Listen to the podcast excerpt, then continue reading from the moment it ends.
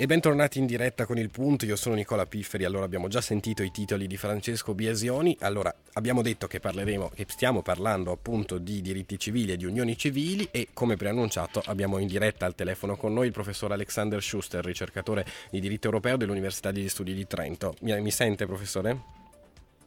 Sì, sì, buonasera. Buonasera e benvenuto in diretta su Samba Radio. Allora, parliamo appunto del DDL Cirinna, come abbiamo già detto. Cosa comporta eh, di fatto questo DDL e quali sono le differenze che mette questo DDL tra le unioni civili, diciamo nuovo arrivo, e eh, il matrimonio che tutti conosciamo?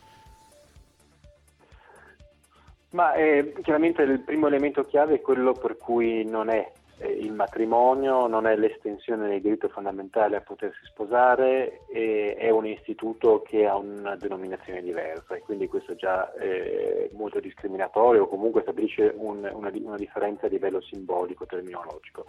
Se andiamo a vedere il contenuto, ehm, i diritti sono eh, praticamente gli stessi, così come i doveri. Vi è una sostanziale coincidenza fra i due istituti. Eh, diciamo che nella versione che è stata approvata giovedì, quello che noi eh, vediamo eh, sono diciamo, alcune piccole differenze per quanto riguarda la coppia, e cioè una procedura eh, molto rapida, molto più agevole, molto più significativa per chi ritiene che eh, una coppia debba essere libera anche di porre termine alla propria relazione, perché c'è la possibilità in tre mesi di sciogliere l'unione civile eh, non vi è il mm, dovere, diciamo che eh, in altri contesti si direbbe il dovere coniugale alla fedeltà eh, all'interno di queste coppie, così come eh, vi è eh, un'altra eh, differenza, ehm, diciamo questa significativa, insomma, perché rende l'istituto un po' più moderno, che è quello della possibilità di scegliere un cognome comune alla coppia. Certo, quindi queste sono eh, alcune delle cose che sono state stralciate diciamo dal, che... dal DDL Cirinna come eh, la stepchild adoption, quindi la, l'adozione del figlio del partner, eh, è stata tolta anche l'obbligo della, fi- della fedeltà. Eh, cosa comporta lo stralcio di queste cose tra i, tra i contraenti di un'unione civile?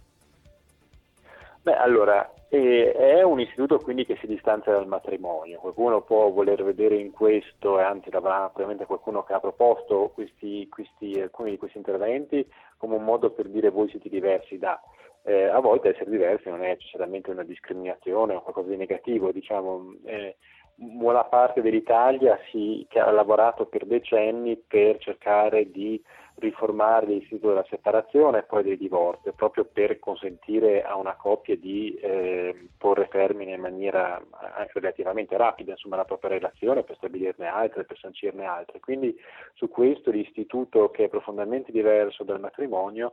eh, sulle modalità di scioglimento, appare diciamo, molto più moderno. E, sulla questione della fedeltà, eh, certo si possono fare molti ragionamenti, anche andare a indagare la, la, la, psiche di chi ha concepito questa differenza, è anche vero che eh, la fedeltà appare qualcosa di molto tradizionale eh, e quindi francamente molte persone possono anche essere contente che in realtà questo istituto non abbia l'obbligo della fedeltà, perché quello che deve, diciamo, secondo molti, poi quando ci sono sentimenti insomma, di molte coppie, non è tanto la fedeltà quanto la lealtà. E soprattutto la fedeltà era qualcosa di obbligato se si voleva stabilire che c'erano i figli legittimi e la presunzione di paternità, cosa che eh, per fortuna oggi i figli legittimi non esistono più, eh, sono semplici, semplicemente figli e, le modalità di procreazione non sono più soltanto la copula carnale, quindi ci sono tante modalità di procreazione.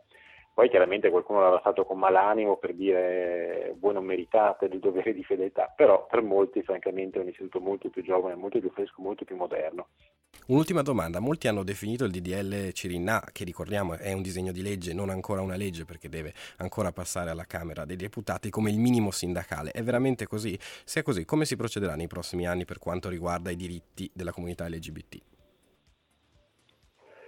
Beh, per molti, anche componenti del governo, il, il, vero traguardo è quello di riconoscere pari dignità alle relazioni affettive, all'amore tra due uomini piuttosto che tra due donne. E quindi il traguardo è quello per molti, inclusi i componenti del governo, inclusi alcuni par- partiti non al governo, e, di eh, riformare il matrimonio come hanno fatto in verità tutti gli stati occidentali dell'Europa, eh, con la, la disclusione di Austria, Svizzera e Germania, per il resto i paesi nordici, i paesi della penisola iberica, il Benelux, la Francia hanno eh, abbracciato una visione per cui se c'è un amore tra due persone eh, ed è genuino è l'amore di queste due persone, questo non può che trovare spazio all'interno del matrimonio, perché il matrimonio deve essere tenuto in vita tenendolo al passo con i tempi. Un matrimonio che deve rimanere quello di duemila anni fa rischia forse di rimanere diciamo, fuori dai giochi, di essere un istituto residuale del diritto di famiglia, perché ormai la realtà delle convivenze, delle unioni civili, dei de, de diversi affetti sta fuori dal vecchio matrimonio. Grazie allora, come si realizzerà questo dipenderà molto da come la società italiana riuscirà a capire quella parte diciamo, della società italiana che si oppone all'idea di riformare il matrimonio, di ampliare il diritto a sposarsi a tutti i cittadini italiani, eh, che comprenda che se si fa questo passo come ha fatto ormai da 15 anni ad esempio nei Paesi Bassi, ecco, non arriva l'apocalisse, non crolla la società, ma semplicemente si consente ad altri cittadini di stare meglio, non sentirsi discriminati e poter coltivare loro, i loro sentimenti con la stessa dignità e gli stessi diritti e doveri di altre coppie. Grazie mille allora professor Schuster e speriamo insomma veramente che quello che eh, spera lei si possa eh, avverare. Tra pochissimo arriva Burro d'Arachidi con me e Cristina Degli Agli parleremo di un sacco di cose. Prima però per lei porci, a tra poco.